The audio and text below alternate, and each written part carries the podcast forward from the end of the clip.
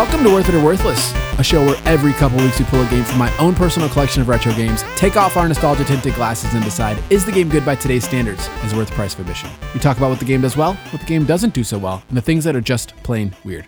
I'm your host Dan, joined as always by my friend Jordan. Jordan, what did we get into today? Today we played Kirby's Adventure for the Nintendo Entertainment System. Kirby's Adventure is the story of SHIELD director Nick Kirby and his top secret mission to track down King DDD and Meta Knight to talk to them about the Super Smash Bros. initiative. Okay, I see what you did there. Yeah, that's what this game's about. Kirby from Super Smash Bros. Oh, wasn't uh yeah, he he was introduced in Super Smash Bros. Just like uh Metroid was introduced in Super Yes, Smash Bros. as well, Metroid, if you guys remember from the Super Metroid episode. Yeah. Um, I contend that Super Smash Bros. Ultimate is a Kirby game because he is the main protagonist. I know that from the two three fights I've played from the story mode. Oh, the story mode Smash is Ultimate. they finally made a story mode that was well no that's not true the wii one was awesome the subspace Yeah, emissary yeah, it's the only one I've, I think I've ever finished. but if we're not going to get that this was pretty good i'll take uh, this new super smash bros ultimate whatever but way back before super smash bros kirby was actually in his own game come to find out Yeah, he was in a lot of his own games way before Super Smash Bros. Jordan. i actually did know that because one of the few game boy games that i had when i was a little kid was kirby's dreamland the first one Yeah. which was the very first kirby game right Yes. Yes. Yeah. Uh, Kirby's Adventure was the second Kirby game. Oh, okay. So that that makes sense because this one definitely has some stuff in it that I did not. I was kind of wondering. Like, I actually had to go back and pull out um, Kirby's Dreamland and make sure, like, did I just not know that you can press down and like steal people's powers and this? So I thought maybe when I was a kid I just totally missed a key component of the game, but it's not in there. The NES version definitely had some stuff that um, was not in the version that I played as a kid. Yeah, yeah. Jordan, I have a bunch of research that I've I've done, and I'm going to try to work it into the episodes a little more often now, since a lot of the time it goes to waste. But since you brought up the the fact that you can't steal powers in Kirby's Dreamland, that actually plays into a couple of the points that I have. Well, lay them on me because I, I would love to be enlightened about video games. I know that I already am the person in this relationship that has the most video game knowledge, but I'm always willing to learn a little bit. Well, there's a couple of, of things. The copy ability was added due to criticism of the first game's simplicity to add challenge and replay value. Well, check. They did it. Congrats. Definitely a big improvement. And it's funny. So I haven't played Kirby's Dream Land. I don't know how simple it is, but apparently it was it was too simple for people. And I guess so. In this game, they added mini games. And Yes. the Wikipedia page said minigames are added out of fear that the expanded set of moves would give players the impression that the game was difficult. Wow. Um, that's wow. That's really interesting. Yeah. They thought that the main game was too difficult, so they added mini games for just like a little hit, a quick fun. Well, it wasn't that they thought the game was too difficult. They But didn't it want, had the they didn't want players to think it was too difficult because of Ah. the expanded moves. So they added mini games. Well, okay, to be fair, comparing it to Kirby's Dream Land, it definitely has a whole lot more going on. So I can Yeah. kind of see like if they're comparing it to the original. All right, lay some more on me. I'm liking yeah, this. Yeah. Uh, Miyamoto and Iwata were two out of the three games producers. So a lot of the uh, the big uh, names in Nintendo had to do with this game. And uh, the director of Super Smash Bros. also the director of Kirby's Adventure. Yeah. I actually did know that because I've seen there's a picture floating around of all of them, like I think during the development of this game where they're all holding up their drawings of Kirby. Yeah. And I think is Iwata was the programmer, right? Like he was Yeah, not an art guy. I think so. So they all have like really cool drawings of Kirby. Oh, yeah, yeah, And then yeah. Mm-hmm. he's got like a terrible stick figure version. It's like you can tell who the programmer is. So I think I think that I kind of knew that just but from that famous picture. Yeah, it's funny like playing this game. So this game came out in 1993, um, May in North America, uh, September in the PAL regions. Um, and I feel like it really shows that the big Nintendo guys had something to do with this game, just based on it. Uh, there's a lot here. There's There a lot is. here that we can we can get into, but I feel like it shows that those guys had something to do with this game. Yep, I totally agree. Um, th- another thing I have written down: the game has 41 levels across seven worlds. Just a nice little mi- miscellaneous fact. Definitely a big upgrade over Kirby's Dream Land, which I played also leading up to this because it's only five levels and uh, you can knock that one out pretty quick. Oh, really? Yeah. wow, wow. Uh, a couple other things, real quick. Development started as an NES port of Kirby's Dream Land, and then it just expanded into its own game. Yeah, I mean, you they they probably ported the whole thing in like a day, and they're like, uh, we should probably add some more stuff to this. right, right, right. And then last but not least, of course, this game developed by HAL Laboratory and published by Nintendo. See, okay, um, my first introduction to like like knowing what HAL was was Super Smash Bros. because of that weird logo that comes Mm-hmm. Yeah. up on the Super Smash Bros. N64, where it's like a dog nursing.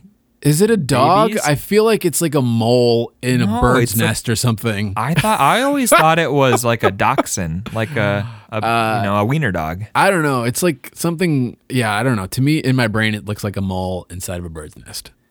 You know, to each their own. Yeah, yeah, something like that. Something like that. Uh, Jordan, do you just want to get into what the game does well? I think so. Let's just jump right in. All right, let's get into it.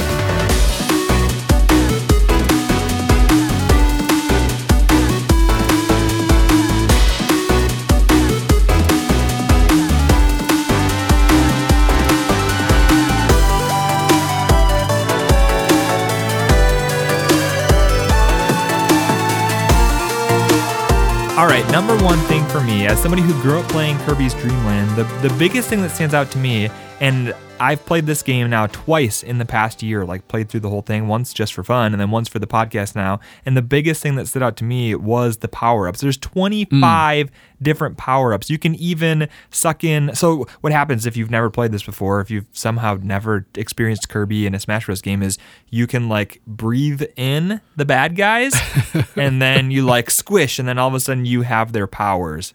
And it doesn't just work on like the little enemies, but it also even works on some of the bosses where you can steal their powers. And I was like, Yeah. this is this is incredible. And I first started writing them down. I was like, oh, there's probably like you know four, five, six of these, twenty five different power ups. 25. I thought I saw 20 somewhere as I was poking around doing my research. Um, and I believe I also read originally they came up with 40 abilities and they kept their favorite. So you might be right about 25. But I, thought I saw 20. There were definitely some that got cut because some of the trivia questions that we aren't going to be using had to do with cut uh, powers. Oh. And so there were definitely some that they tested out and then didn't end up in the final game. Yeah. Maybe they ended up in the Super Nintendo Kirby Superstar, the cooking power. Oh, there's there's all sorts of powers that later. I mean, Kirby would, you know, just from Super Smash Bros. has a gazillion powers. One gazillion. One that's an actual scientific number. I looked it up. He has one gazillion. Um, yeah, I definitely have the powers written down as something that this game does well. There are a ton of them. My favorites were the throw ability. You can like suck enemies in and then just throw them in any direction. Oh yeah. So there's the throw, but then there's also the the like where you suck them in and then you can like power bomb them. Yeah, the backbreaker, I think is what it's called. Oh, yeah, yeah, yeah. Uh, that boss really got on my nerves, and I only got his power one time. So screw that power. Um, Yeah, the ones that like so jump out, annoying. they grab you, they slam you.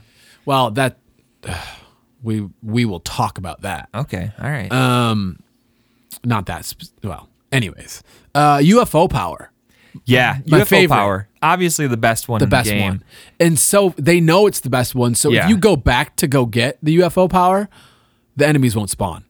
Oh, It's garbage. it shows up twice in the game, I think. Right? I think I saw it three times in the game. Okay, so basically, you can suck in a UFO, and then you can fly anywhere. You you don't have to Yeah. like be slow flying Kirby. You're fast flying Kirby, and you can shoot like uh, a quick laser beam, or you can charge it up and shoot a giant star that like instant kills pretty much anything. Yeah. Or you can like press a direction and shoot, and it does like a like a laser beam. Yeah, the beam attack. The beam attack. It's so good. There's like a strong star, a weak star, a laser, and the beam attack. And when you get to the end of the level, they take it away, yeah. Which, which is so dumb. no, you would just fly through the game otherwise. It's fine. Let me fly through the game. So I went back to the the first level where you get the UFO because Yeah. I was like, this is gonna be cool because I'm gonna use it in this other level. and then it uh, it just wasn't there. I was like, what? Why would these enemies just not spawn? Because they know, Dan. They dumb. don't. They knew what It's you were going to do, Jordan. and they didn't want you to cheese through the entire game. I wanted to cheese through the entire game I know. because that was one of the more fun powers. Dan, speaking of the entire game, I thought this entire game had a great aesthetic. Not just it was it had great music, it had great like just like the colors of it, the music, the world map, the animations. I just loved the feel of this game. Yeah. Now, before we talk about that, I have one more. one more. little- you got I got more, more things, Dan. I was Jordan, a great transition. Jordan, I've got one more little point about right. the powers. All right, you go back, but we're we're No, keeping that we're go- transition. that was amazing. It was a great transition. I don't think we're going to stay off of it long. All right. If you suck in two enemies with powers at the same time, you get a random ability. Yeah. I really like that about the powers. So it's not like that. It's not the last. Wait, what do you, what do you mean a random ability? So if you suck in like a spark guy and a Yeah. fire guy at the same time, Yep. and then you press down, Yeah. the thing will scroll through all of the powers in the game and it'll give you a random one. Wait, what? Get good, Jordan. I thought that it gave you one of those two No. randomly. Nope. Oh man, I All of the powers in the game. So you can get UFO randomly have, okay. in levels if you get lucky. I think, unless they programmed it so that you can't. they might not have because you can't get like they wouldn't have given you like the star wand or like too early or anything. Oh well, no, but I think from playing this game as a kid, which I should say I've played this game most of my life. Um, I beat it as a child. okay. Wow. Shocking. Sweet brag, Dan. Not a sweet brag, but just the point is, it's an NES game that I beat as a child. That's saying something. It is saying something. I never beat Kirby's Dream Land as a child, so that's also saying something. But anyways, I'm pretty sure that I did randomly roll the UFO power in the past. That's pretty cool. I kind of that makes me want to go play this some more. Well, we're you already transitioned. Yeah. So before we get to the like, you know, the some of the some of the, Aesthetic. the replay value. Okay, let's talk about how Uh, good this game just looks and Yeah, sounds and yeah. all of that. Okay, let's do it. I already said that I liked it. Now you should say something. So this, like I said, this game came out in 1993. So it was uh, at the end of the life cycle. Yeah. Uh, obviously, some of the key figures at Nintendo had to do with it. It was published by Nintendo. So, in the hands of HAL and Nintendo, they were able to really do something special on the NES. All, most of the games from that time in the NES life cycle always look really good. Yeah, this does not look like. I mean, it, it's an NES game, but it does not look like an early NES game. No. I'm not gonna say I'm not gonna use hyperbole and say this looks like a Super Nintendo game. Yeah. But man, you can tell that this is bridging the gap between the two because it looks great. I think the only thing that holds the visuals back is the NES color palette. Yeah, for sure. Sometimes you get like these browns or these oranges that look uh they're used in like the whatever the HUD at the bottom and Yeah. then in the background or you have like some like weird brown trees and then the sky in the background is brown. Um so it's like, oh, this obviously looks like an NES game, Yep. but it's still a really good looking NES game. Um, Yeah. Probably one of the best looking games on the system.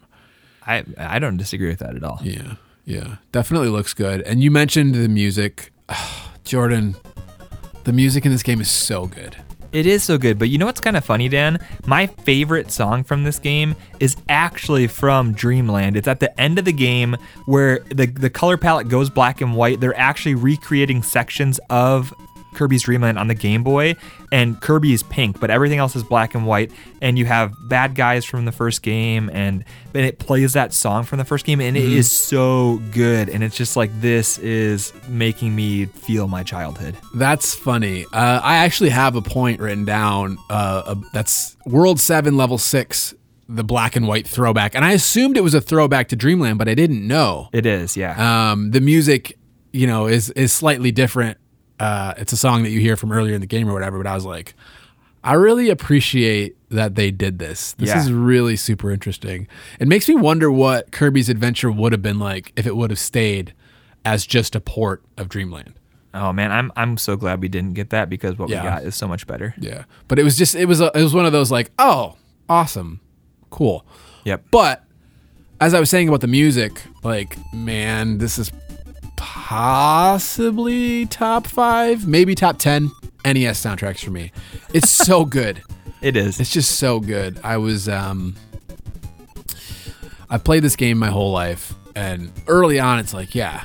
Yeah, and then I, you get to like World 4 and it's like I'm like, "Oh, I remember like just loving the song." And I said to my wife earlier I was like, "The soundtrack in this game is so good. It's probably like one of my favorite things about this game." She's like, "Are you joking?" I'm like, "No." Cuz that was I I went and captured a bunch of footage just to get the soundtrack and I was just like I'm so happy just listening to this music. It's a bummer we don't have. You don't get a sound test menu in this one. no, you gotta when you're capturing the soundtrack via video footage, you have to uh, do it the hard way. Actually, playing the game. Yeah. Well, no, you play the game, then you pause it and, and let it sit at the pause menu, which still plays the music.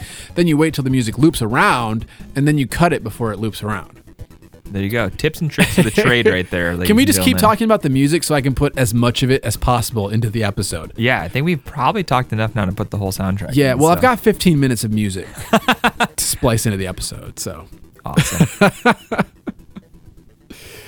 what else you got?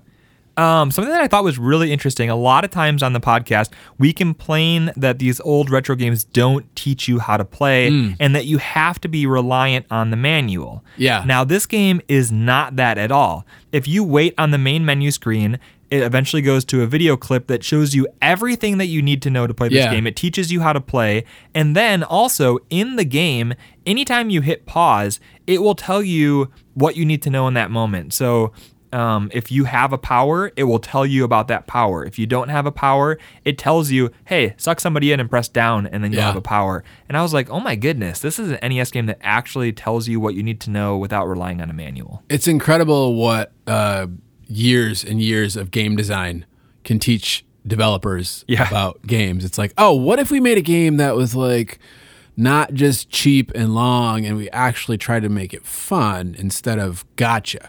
Which I mean, let's let's throw some gotchas in there, but let's make the game beatable. I don't And know. let's teach the player how to play. Dan, I don't know that I encountered any gotchas in this game. Well, you've played it twice in the last year, Jordan, so Yeah. you're probably like nice and warmed up. Basically an expert. Basically, yeah. Kirby expert. There were uh, there were quite a few gotchas in this game, Jordan. Oh man. It was just enemy placement, and sometimes the spawning is weird if you go like slightly too far to the left or right, See, or but, top or bottom, and then you're trying to like, if the level like zigzags, it's like, oh, surprise, like the enemy's back. Or do you remember the section where you got to fly up the giant like tree, and there's a bunch of coconut things like falling, All right, fair enough. And it's like, oh, of course, well the you're all the way to the left, and we got to drop a coconut there because that's where you had to be to avoid the other ones. Yep. All right, fair enough. And by the time the coconut spawns above you, it's automatically dropping on you. So good luck avoiding that. There's a few cheap damage spots in this one. I have a much larger uh what is it called? I have way more tolerance for gotchas in a game where you have like a big health bar Yeah. than in a game where a one hit kill happens. So Yeah. maybe that's part of why I didn't notice them as much. Yeah, but uh, to your point, I also do have written down that there's a tutorial that shows you everything you need to know, and I really appreciated that. They were Yeah. like, "Hey, Kirby can walk, and he can suck in enemies, and he can fly. Like, here's the stuff you need to know to play this game." Which seems like basic if you only play modern games, but if you play retro games, you will find out quickly that you either need to have the manual or you need to Google, or you will not know how to do very important things in the game. Yeah. Another thing that's nice about the way that they did it is they weren't like play through a tutorial level while Yeah. we like get it in your face. It's like, oh, if you just sit at the main menu, we'll show you a video of everything. It's like you don't have to sit there and do that. But And Dan, if you wait even longer, you're like, I want. I'm just gonna sit here and keep watching the screen. Eventually, they'll show you how to draw Kirby too. It's like draw a circle and some arms and some feet, and now you have Kirby. I think that was the first thing that I saw when I turned the game on. Oh, really? I must have missed it and then waited around the entire loop again. You must not have had had anything better to do. I guess not. Yeah. Yeah.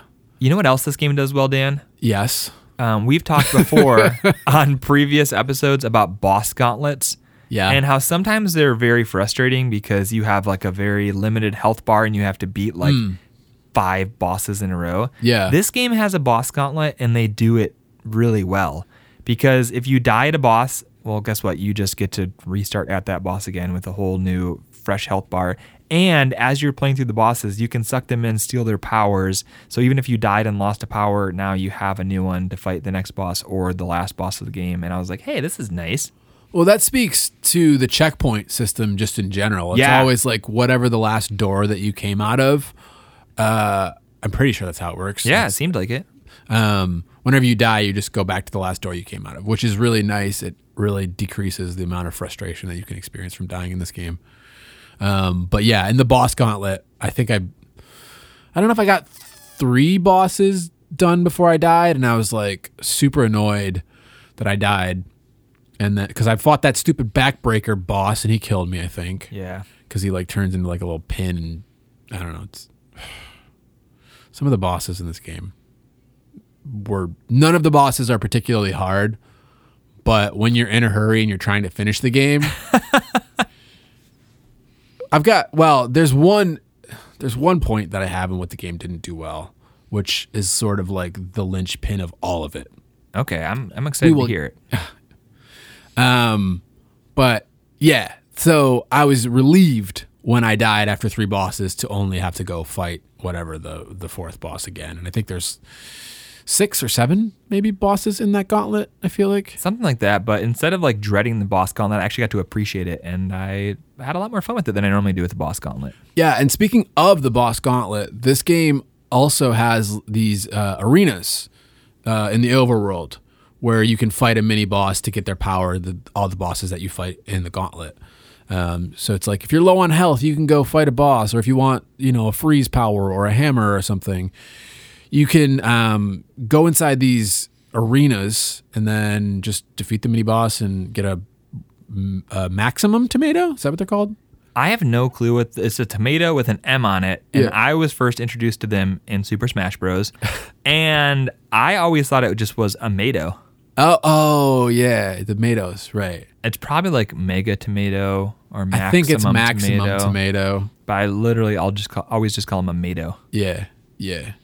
Um, but the arena was another thing with with bosses that I appreciated in this game. See, I, I actually included the arenas in, and this is my last thing that I have for what the game did well in the mini games. Like you have all these little mini games, and we talked about them kind of in the intro. But you have, you know, the, there's like this quick draw game where you're, um, you know, pulling out your gun and shooting the guy before he can shoot you. There's like a claw game where you're trying to grab Kirby toys out of a machine. Um, there's this like egg thing where they're they're throwing eggs at you, and you got to eat the eggs, but don't eat the bombs and then you have the arena and i was like man these little mini games are fun. Some of them you can play over and over again like the arena and some of them are like one try and that's all you get. Yeah, but when you beat the game, it actually those levels open back up and you can play them as many times as you want. or nice. you can just straight up load up the mini games from the main menu and Oh. just play them over and over and over again. see i didn't go back and check stuff out after i beat it i didn't realize there was all this new game plus stuff Yeah, well, there's like a couple of uh, a couple points that I kind of have with that is, and after you beat the game, well, not after you beat the game, but the doors that you go through to enter all of the levels, yeah uh, if they're brown, there's like a flashing star on them. That means you haven't found all the secrets in that level. oh So you can go. So I finished the game. Took me about three hours, and my save file said seventy eight percent. And so you can go see what doors, um, are you got to do to get all the secrets in the game. I didn't look and see what my percentage was this time, but I know that when I started my second save file, the time that I played earlier this year, that one was at 75%. And I know in my second playthrough, I found a whole bunch of stuff that I didn't find the first yeah, time through. yeah. And then I I kind of have like. Uh, I have se- there's secret switches in some of the levels that actually open up more of the map Yeah. as well. Yep. Um, so like there's these star warps that you can skip through the worlds a lot faster instead of having to walk all the way through the overworld maps and stuff like that. And then mini games and museums and all that stuff. And um, there's a lot of secrets in this game. One of the things that I have is there's a lot of secrets that it shows you a door, but you don't have any idea how to get it. I loved that. That was so Yeah. fun. And I, I spent a lot more time this time playing through trying to figure out what power up do I need to unlock this part of the stage that will Yeah. unlock a different part of the overworld.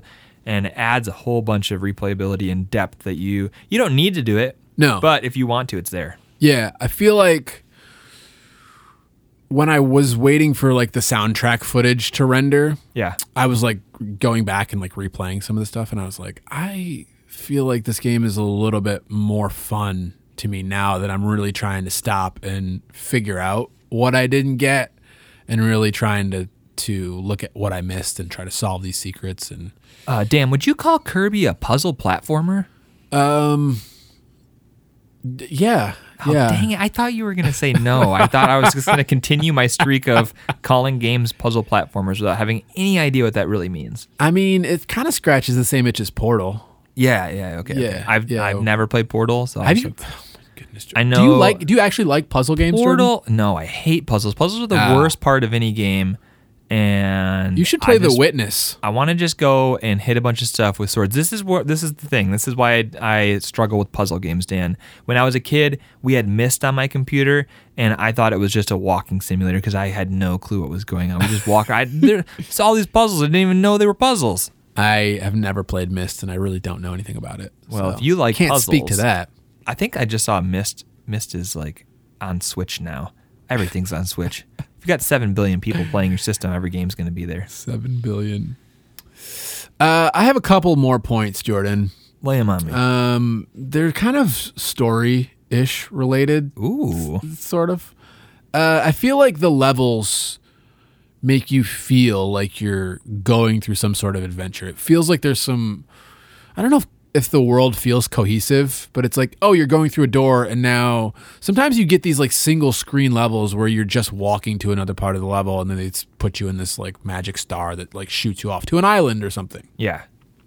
And it feels like they really tried to make this game feel like a world Yep. even though some of that stuff was like that's kind of pointless it gave the game this sense of like kirby's adventure like Yeah, he's actually on an adventure. yeah like he's actually on an adventure and i thought that that was something that really enhanced um i don't know it enhanced the game experience for me that they actually made it a point to make the world feel somewhat cohesive or like everything kind of sort of connected Nice. Yeah, I can totally see that. Um, and another thing, kind of, it's not the same thing, but like the the end of the game. Like I loved the ending of this game It's kind of a twist. for more than one reason.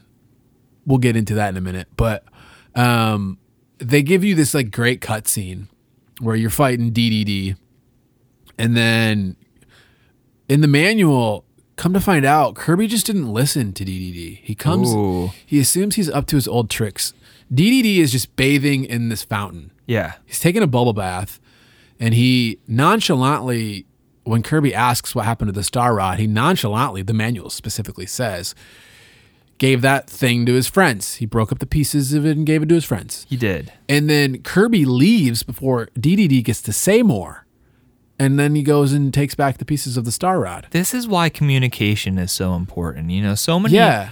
adventures wouldn't need to happen if we would just listen Right. to our friends. And that's really the moral of the story and the moral of this podcast. So Kirby and DDD get in a fight They do. at the end of the game. And then Kirby's like, he puts the Star Rod back in the fountain. Big mistake. even though DDD's like begging him not to, and then Nightmare shows up. yeah, you thought that DDD was the bad guy all along, but no, he wasn't. He was trying to protect Dreamland. Spoiler alert. Nightmare. Sorry, there's no spoiler alerts for a game that's like 30 years old. I'm sorry. anyway, Nightmare, who up to this point didn't even exist, he's the bad guy. Yeah, and that boss fight, great boss fight. Great boss fight. Great you got a shoot fight. 'em up section. Yeah, You got a couple different uh, phases. I loved it. it's beautiful. It's a little awkward. It's supposed to be like moving real fast, but sometimes Kirby's standing still, even though the screen's like. You got some screen shake going on. You got some like glitch Yeah. effects that came in at some points. I mean, that's what the game doesn't do well. Is why is Kirby standing still when the screen is clearly moving? Like, Uh, that- 70 miles an hour. They probably didn't have any ability to match the sprite animation with the background animation. well, they I don't know. They could have kept it as a shoot 'em up section or something. I don't know. Change the animation. I don't know. We'll don't get know. there. I don't know. We'll get there. All right. Um, but yeah, loved the ending of this game. Feel like I happen to have the cutter ability where you like throw the boomerang like Yeah, from Super Smash Bros. cutter things, and so I had a really easy time with the DDD fight. because you can just throw them the opposite direction and jump over them, and then they'll go behind you. And it was like I had fun with the DDD fight. It didn't suck. And then the fight with Nightmare was also like not that bad Nope, not bad. after a couple tries. So I was like, and then you get a nice cutscene. I'm like these sweet NES cutscenes where I'm like, man, so I will admit, good. I'm gonna admit, Dan, the first time that I played this game, I didn't beat Nightmare, and I gave up because Oh, Jordan. the section. I, so there's the shoot 'em up section, and then you go to the part that's not supposed to be a shoot 'em up. But I was still stuck on like trying to get Kirby to fly and like throw things at him in the air, which is a terrible way. You just stand on the ground, Mm. Yeah. do the jump attack, and you're gonna kill him. It's Yeah. not gonna be bad. And so this time I figured it out. I beat him. Boom, game over. Yeah. Did you like the ending? I did. I had. I thought it was great. It's fine. You just you didn't like enjoy one of the best NES endings. No, I, I I've really enjoyed it. seen. I liked I liked the twist. I liked everybody being friends in the end. And it makes me feel better about playing as King Dedede in Smash Bros. sometimes Yeah. because he's not a bad guy. Right. Uh, Jordan, just like Chip and Dale, a beatable NES game. A beatable NES game, yeah. Um, I mean, I was gonna save this till the end, but so I really liked both of these games because you're able to beat them. This game is so much better than Chippendale. Dale. It's way Mm, longer. It's got way more depth to it. It's a million times better. The characters are better. Color, music, everything better. it was just all better. Every part about it was Ooh, better. Chip and another one of my favorite soundtracks. Um, well, are you trying to move on, Jordan? Because I got one lower, one more tiny point. Okay, let's hear. Little one. I liked the enemy variety. I feel like there's a ton of different enemies in here, and they don't all like behave that different. But it's like you got like a something in a witch hat, like sweeping the floor, and then you got like explody, like angry guys if you try to suck them in. And then you got all the enemies with abilities, and then you got a bunch of mini bosses, and there's like a lot of enemies in this game. Uh, also, the giant fat jumping llama. It's in the throwback section. It's from Kirby's Dream Land. It's this big, like, fat llama with a headband on. Oh, I don't know if I remember seeing him. Oh, you missed out. I like the turtle mini boss. He's like shaking on his back. He gives you the throw power. Yep. He's weird looking. He is weird looking. What is the guy that gives you the backbreaker power supposed to be? He's like a pincer or something. We'll get there, Dan. we'll get there. I have a specific note. Are you using the notes app? Yeah, I'm using the Notes app actually. Um, unfortunately, we're no longer sponsored by the Notes app. um, that has come to an end. But you know, you guys should still use it. It's a great app. We we we parted ways amicably. Oh man. Uh, Jordan, that is all that I have. Uh, are you ready to move on to what the game doesn't do so well? I do, Dan. I, I I'm ready. All right, let's do it.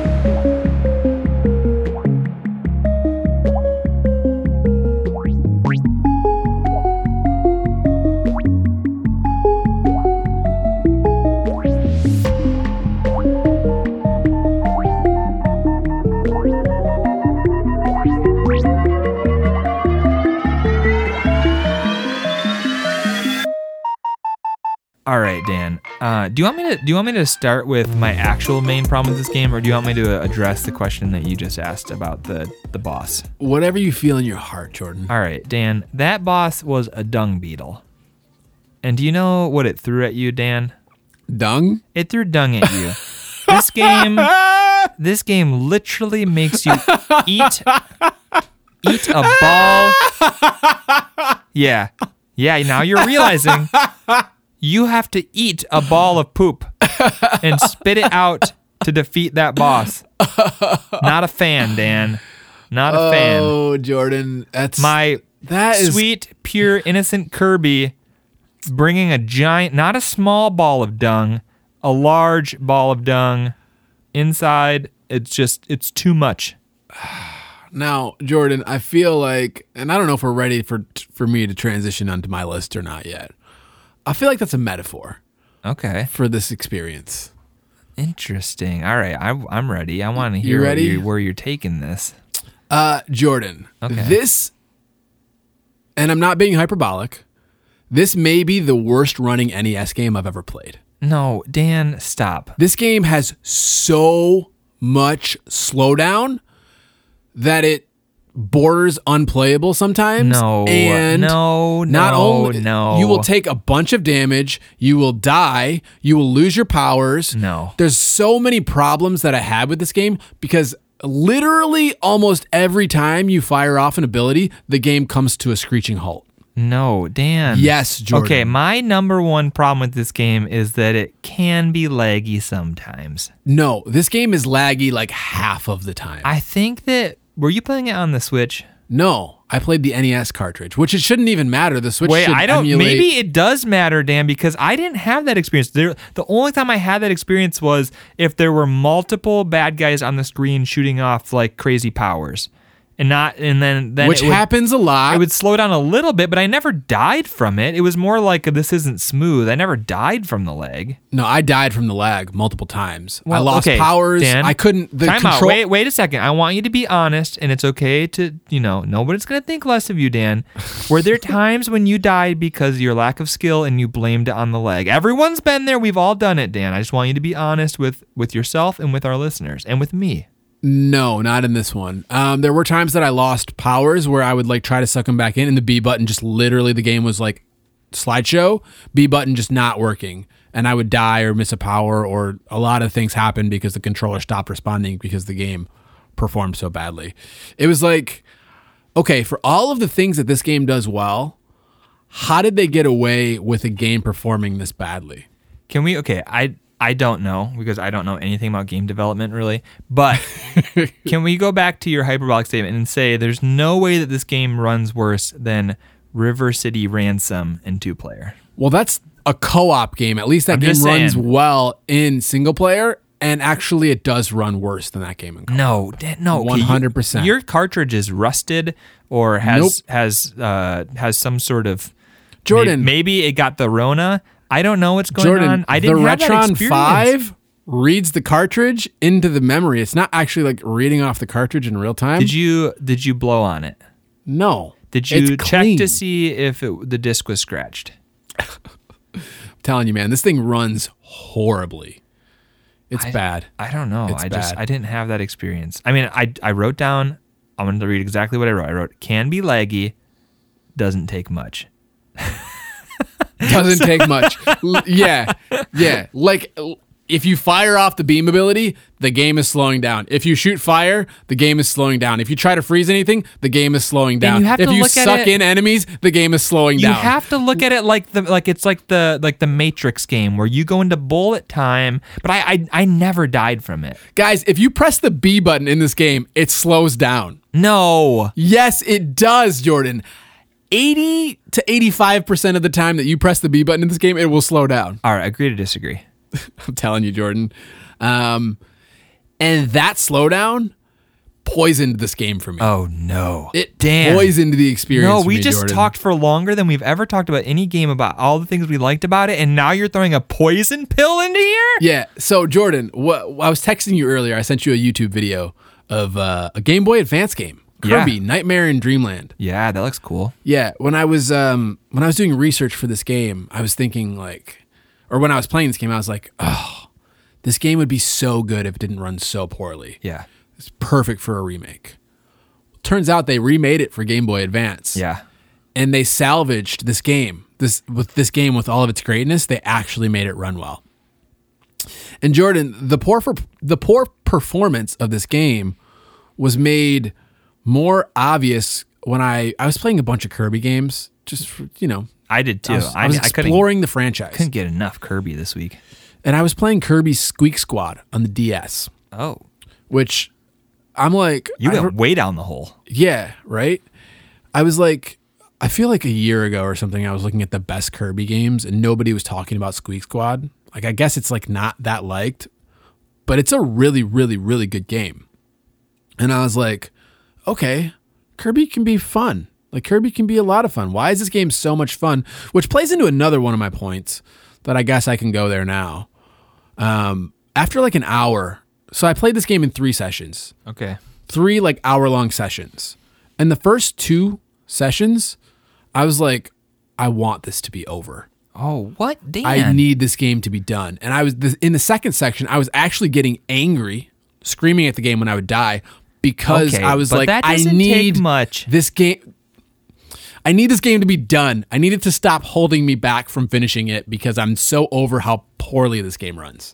Wow. I I um I did, Dan. I only wrote down two things that I didn't like about this game. Okay, I was three, but the dung beetle thing was one of them. Yeah, well, and I'm just saying it was it more enforced that point when I played other Kirby games, and I was like, when Kirby games run well, this is a fun, fun series. Which actually is my second point that stood out is that it lacks a lot of the really cool things that later games in the series did. Mm. Specifically, I played a little bit of Superstar on the Super Nintendo, Yeah. which was my first time ever doing that. And we need to cover that game on the podcast and we need to play it together Yeah. because that game, from the little bit that I played, was awesome.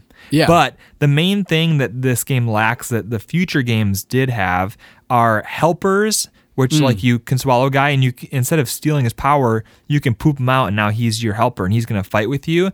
And if you're playing two player, then you have co-op and Yeah. you can be that guy. So you can like kind of scroll through, do I want to use this power myself or do I want to make a little helper who's going to fight beside me? And that is a, like a big thing that you see in a lot of Kirby games going Yeah. forward that you don't have in this one. So the fact that you can't do co-op, which would have completely broken this game because there's no way it would have been able to run on the NES with co-op, but that's like a huge thing that this game is lacking that you get in later games. Yeah, I also played uh, Kirby Brick Ball, which is like a brick breaker game on the Game Boy. They've just shoehorned Kirby into so many different genres. It's been so many different places. It's so weird. there's it's a so putt, putt golf Kirby game. Uh, there's a like a racing Kirby game, Brick Breaker apparently. Yeah, well, Brick Breaker. I don't know if I've ever talked about this on the podcast. I might have mentioned it like once or twice, but I love Brick Breaker games. Like, Really? They're one of my like favorite types of games. That's like 50% of the ads that I get on Facebook are for crappy mobile Brick Breaker games. Yeah, I like Brick Breakers a lot. So I not only should we cover Superstar at some point in the future, but I'd also like to cover Kirby Brick Ball or whatever I think it's called. I can't even remember. I'm really passionate about covering this game that I don't remember its name.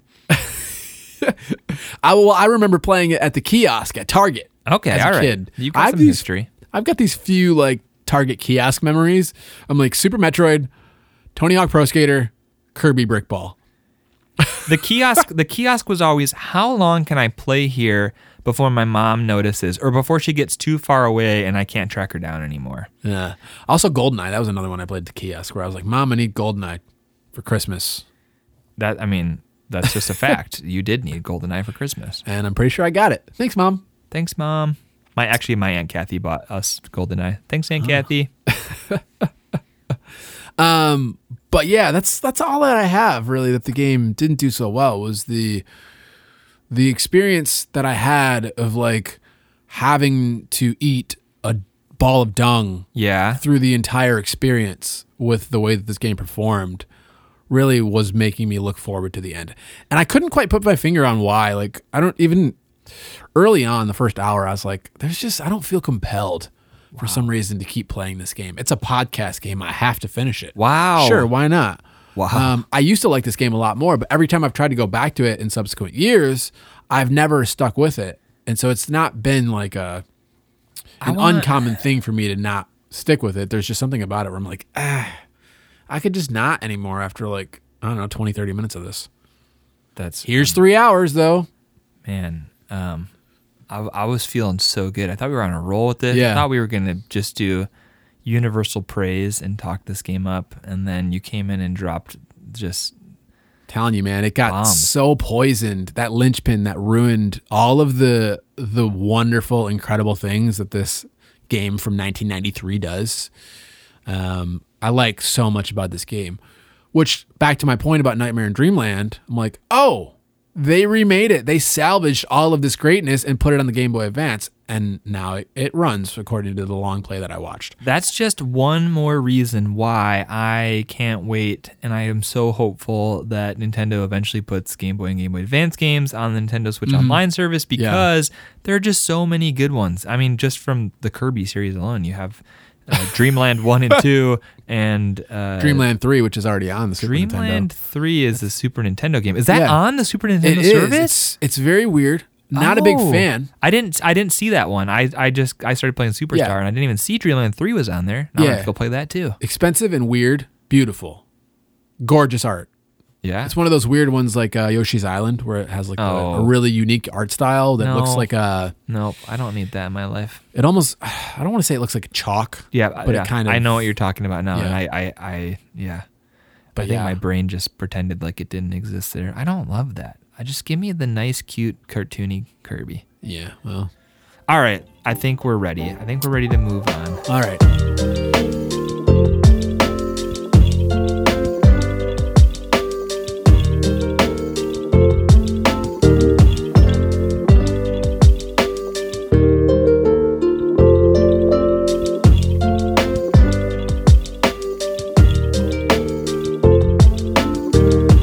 So, Jordan, what would you pay for the experience that you had with Kirby's Adventure? So this is a hard one. This is actually the game that has the most playtime on my Nintendo Switch Online NES app thing.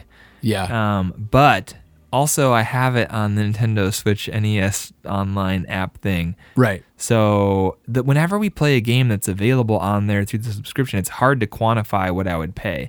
Yeah. But I did enjoy this more than Chip 'n Dale. There's definitely more depth here. There's more to it. Like for me personally, I couldn't possibly say less than what I said for that one. And I think that was like what I say, six I think you dollars or something. $6, yeah. So like, and I, it's got cool art. Like I could see me if I saw a copy of this at Salvation Army or you know Goodwill or whatever.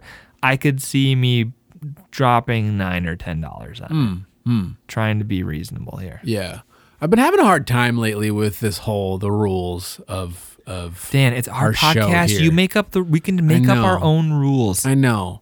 But I'm like I say a game is worth $18, then I paid $37 to cover it on the show. yeah. The nostalgia glasses are a weird factor. Um so I'm feeling like maybe we need to change the rules and like you know, what is the game worth? What is the game worth with nostalgia glasses? Like maybe make it 2 points, ah. maybe not.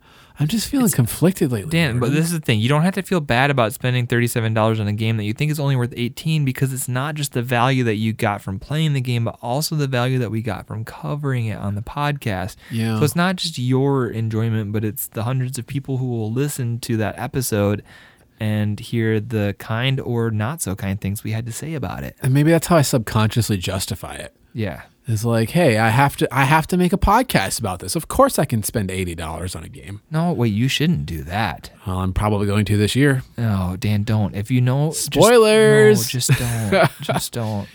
That'll be fun, Jordan. We'll, maybe we'll make that the game for 2021. Is Maybe- is this the $80 game? we can find a loophole. we can find like a loophole where it's technically in your collection if you rent it and we and we record the podcast before you have to return the game. Well, that's another like slight confliction that I have where I'm like, oh, well, I own this expensive. Like, I owned Gunstar Heroes in the Sega Genesis Classics collection, but I didn't have the physical cartridge until we covered it for the show, and I bought it. Hey, the intro just says in my collection. It doesn't say that you own Yeah. the physical copy. So sell it. Just sell it. Well, no. See, well, that's the thing. What is the, the the definition of collecting? This is a show about collecting retro games, so that's how I go. I have to have it physically. Are you saying that people who collect things digitally aren't real collectors, Dan? I didn't say that. You I did. I heard that, and I think a lot of You our hear a listeners. lot you of need to. You should probably get a PR department and uh, start writing an apology because. Our, Here's the thing, Jordan. People, I don't feel like. Well, I don't know. I don't even want to go there. It doesn't. It does not matter. I'm having another conflicting moment with Kirby's Adventure where my gut is saying seven dollars, but then I'm thinking about all of the the the good music, the beautiful artwork, the the wonderful like environment, the story of Kirby's Adventure, and there's a lot that I like about this game. The only thing that I don't like about it is all of the slowdown that ruins the gameplay. You like the idea of the game, you just don't like playing the game. Yes, I want I want to get the Game Boy Advance version Okay. because I'm like there's a lot to like here. Yeah. But playing this for me was a miserable experience cuz like I said, I don't I'm not being like really hyperbolic. Like 80% of the time that you press the B button in this game, the game is going to slow down. I need you to go back and play this game on the Switch and see if you have that same experience. Okay, maybe. Maybe. But nonetheless, we're talking about collecting games here, Jordan. I know. So we're talking about buying a physical cartridge for your NES. I don't have one of those. I got an extra one I can give you. I don't. It will just live in a Start box. your It'll live in a box in a closet. 2021 is the On game top of is a the shelf. year that Jordan starts collecting physical retro games. No, sorry. It's That's the year that I break his Switch. It's gonna be a hard pass. Anyway, so seven dollars. That's what I. Okay. That's what. That's what my gut's telling me. I would like to say more. Oh, okay. I wish I could say more. Oh, you're not going to. You just wish you could. I wish I could. Uh, realistically, I'm I'm feeling seven dollars. Uh, nostalgia glasses. No, I'm probably gonna say like thirteen dollars because I'm like, oh, this is my childhood. it didn't. You 13, 14, probably more like 17. How bad do I want Kirby's Adventure? If I'm trying to think, okay, so if I knew what I knew today, guys we were so I had- close. Guys we were so close that we had we had done two years of this two and a half years of this podcast. We were getting to a point where the intervention was working. This plan that all of us came up with to make dan confront his his you know strange addiction to collecting retro video games it had started to work and now it's all falling apart. I'm ap- i'm sorry that you have to hear this backsliding. Um, we will get him back on track. I apologize. I apologize it used to upset me, um, and now I'm just in a nostalgic place. I'm just right. feeling the nostalgia. I don't know, Jordan. It's you know what, Dan? It's 2021. We're officially living in the future. We're actually recording this podcast on January 1st, 2021. It's uh, you know, it's a it's I can't believe that today George Washington would be 2021 years old. Um, All right. Just it's an amazing thing to look back on our past, look forward to the future, and uh, we've we've we've made it so far. Yeah. Uh, nostalgia glasses are a weird thing, Jordan. Um, what do you think this one's going for on on eBay? Um. Okay. So What are people I'm- paying for Kirby's Adventure, Jordan? you, on the you NES? gave me you gave me some hints, some context that I can know this is a, a game from later in the Nintendo's life cycle, which means that probably less people bought it. Mm-hmm. Um, these are things I've learned from the podcast, and so that it means it's probably worth more money. It's also a bigger franchise, but it's not a huge franchise, Yeah. which sometimes actually makes things worth more because they're. I'm gonna say that this game is selling for twenty four dollars. That's not that's not a bad guess. Uh, PriceCharting's got this one at 19.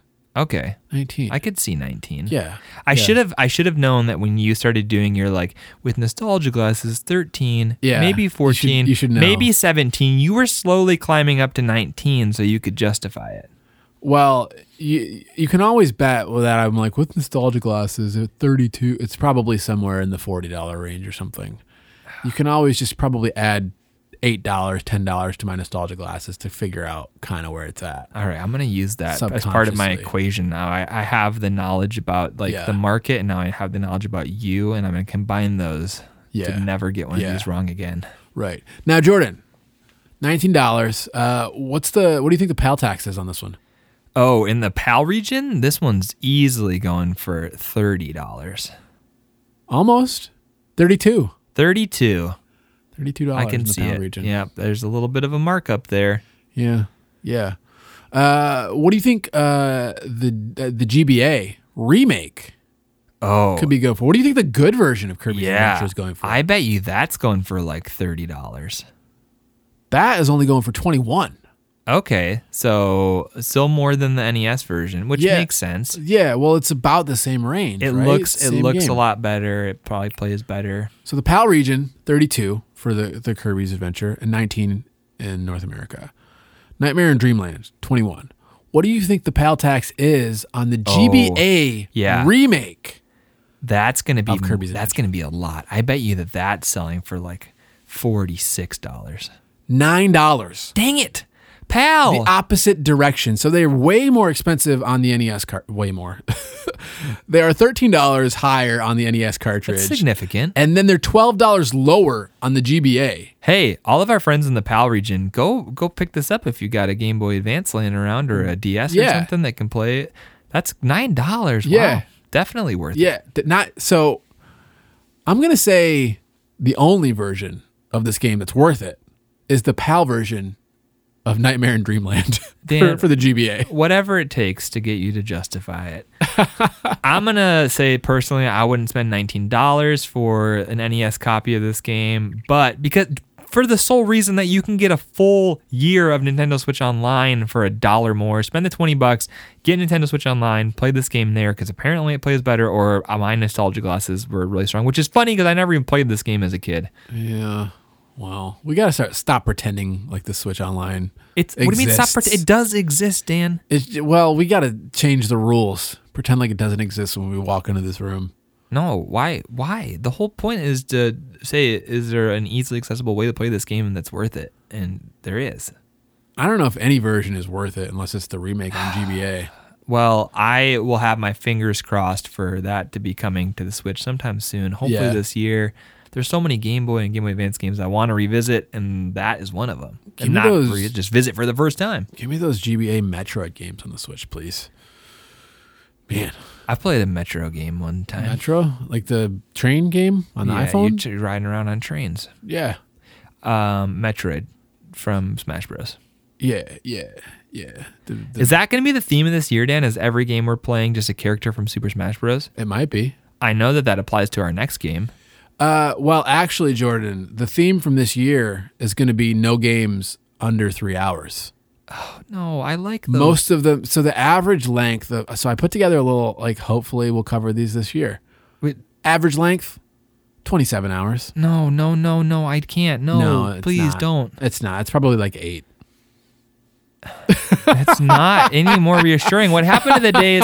I used to be able to just show up here, we'd play a game for an hour and record a podcast. We covered most of the retro games, Jordan. Dan, We're running out of retro games. I, I'm a 32 year old man, and I, I feel like you're giving me homework. I'm having flashbacks. I'm gonna start having nightmares. Are you implying that the next game that we're playing, which involves our bounty, we might as well just go there? Yeah, let's just go there. Um, do you want to? Uh, do you want to first announce our Disney Disney Dis December December winner? Yes, the winner of our Disney bounty and going to have their choice of Aladdin, DuckTales, or Chip 'n Dale Rescue Rangers is our good friend Shiffish. Congratulations, Shiffish. Shiffish picking up the win. So we will be in Shiffish, contact. Shiffish, Shiffish. He's on our Discord. You should be there too. So we'll get in touch with him and figure out which one of those three games Yeah. he wants. But don't worry, we're going to give away more stuff. Every month we're giving away stuff. So this month we're giving away something apparently that relates to the next game we're playing. Yeah. So the next episode, Jordan, Final Fantasy VII. Final Fantasy VII is a game that uh, everybody loves. Apparently, everyone's telling us we should play it. I've played some of it. I don't think everybody was telling us that we we should play it. What it is is it's it's kind of a Kirby's Adventure situation, Jordan, where the one time that I've put an honest effort into Final Fantasy VII, I maybe got less than two hours into it, and I was like, I don't get it. And people, when I looked on the internet, people were like, "You had to be there at the time." I'm like, Oh, I well. got, I have to figure this Final Fantasy VII thing out." yeah, So I made it a podcast game so that we uh, we have to deal with it. I'm like 15 hours deep Yeah. into it, and So I've you're like halfway then. Oh man. I, I'm hopeful that I'm further than that because I'm playing the updated version that has like this the double speed. Yeah. So maybe I'm hopeful that I'm actually 30 hours into it. Uh, I, I'm too nervous to Google and see how far I am actually into it. Anyways, yeah. So the next episode, Final Fantasy VII, which means the January bounty. We're going to be giving away the winner's choice of either a PS1 copy of Final Fantasy VII or a copy of the Final Fantasy VII remake on PS4. This is the, so if you buy Final Fantasy remake, do you get the whole game or you just get like a piece of it?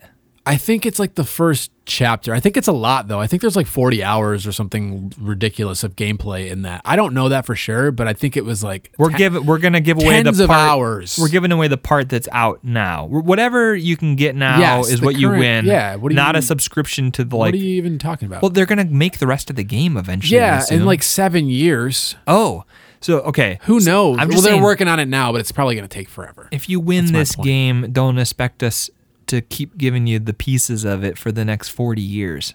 no, no, yes, it will be a single copy Yeah. of the currently available Final Fantasy VII remake. I, I can't believe you just took that one that far.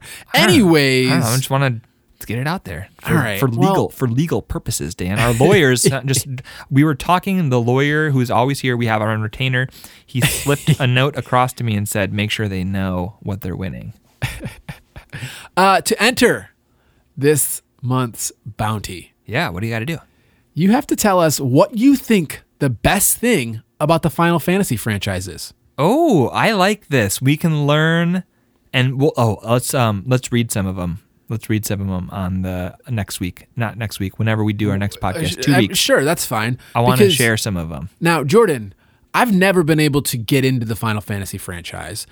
As a child, I notoriously hated it because I didn't understand what an RPG was. Yeah, yeah, yeah. Now, as somebody who understands video games, appreciates RPGs, I'm having fun with my Final Fantasy VII experience so far. Um, we'll see when I'm 30 hours deep into it, but I'm like, this is one of those franchises that a lot of people like a lot, and I'm like, what do you guys like about this? Because it's like the games, I guess. Each numbered game takes place in like a different universe or something, and I'm like, this whole thing is I don't like know. I don't know. I don't crazy really, to me. I'm not sure. Uh, this is, So, Just tell to- us what the best thing about the Final Fantasy franchise is. Yes, yes. And as a tiny, tiny spoiler alert for our next episode, um, it kind of seems like the dynamic might be heading in the direction of our WWF No Mercy episode. So um, just if you have been around the podcast to hear that one, um, have fun. Jordan, I don't have nostalgia glasses, and I don't. I'm think, just saying, I don't think I don't have. we'll get there. I don't have a preformed opinion on Final Fantasy VII. if you're listening to this live the day this comes out, check back two weeks for our thoughts on Final Fantasy VII. If you're binge listening sometime in the future, congratulations.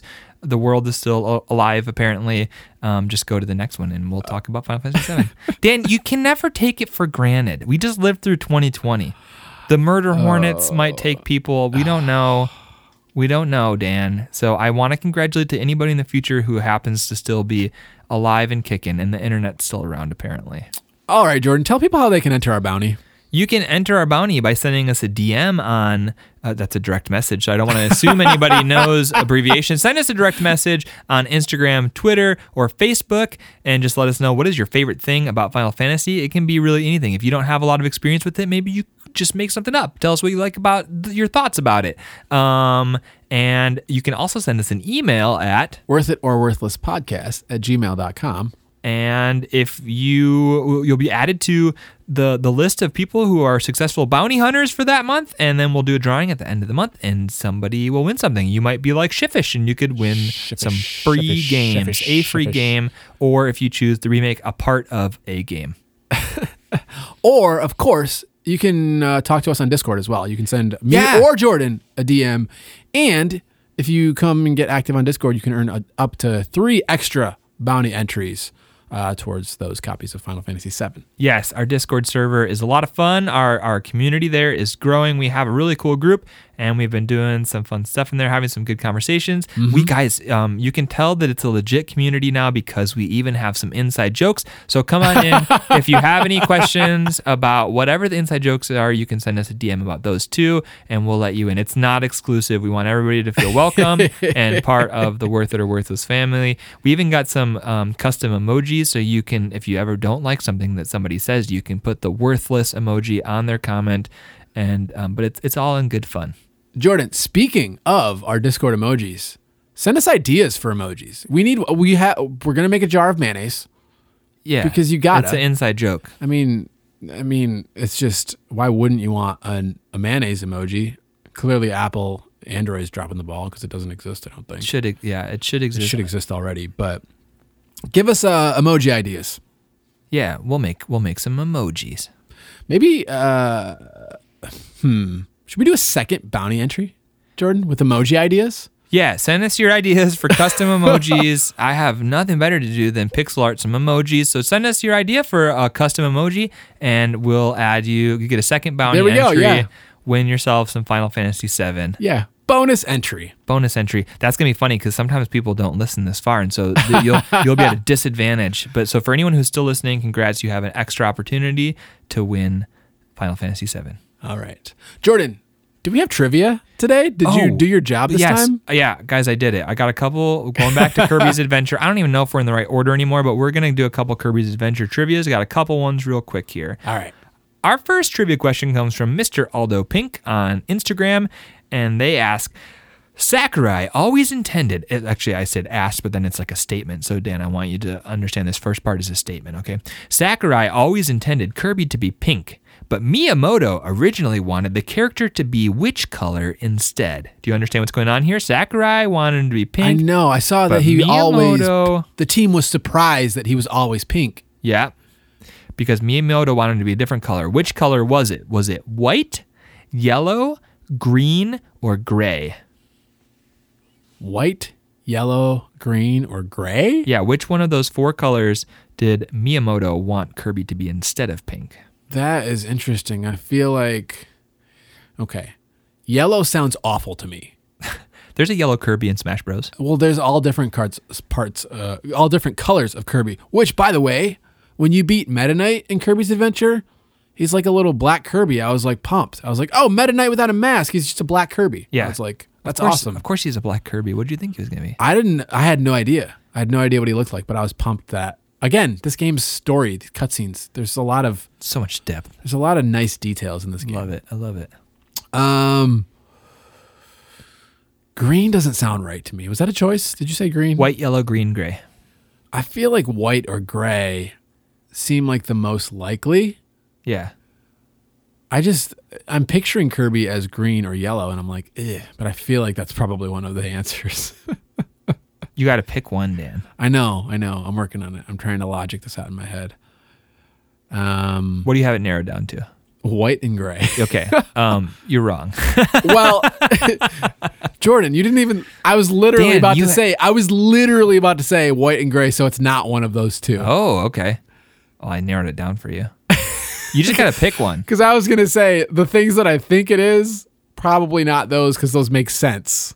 Yeah. I'm just gonna say green. I'm just gonna guess now. Even with you- a fifty percent chance you got it wrong. He's yellow. You want Miyamoto wanted him to be yellow. So congrats, Mr. Aldo Pink. You stumped Dan. That there it goes. We thought we were going to get onto a, whole new roll of Dan never always getting these right, but why would Kirby be yellow? I don't know because maybe because the, the the original Game Boy screen was yellow and he just no, it wasn't. It was green. What are you talking about? The DMG screen is yellow.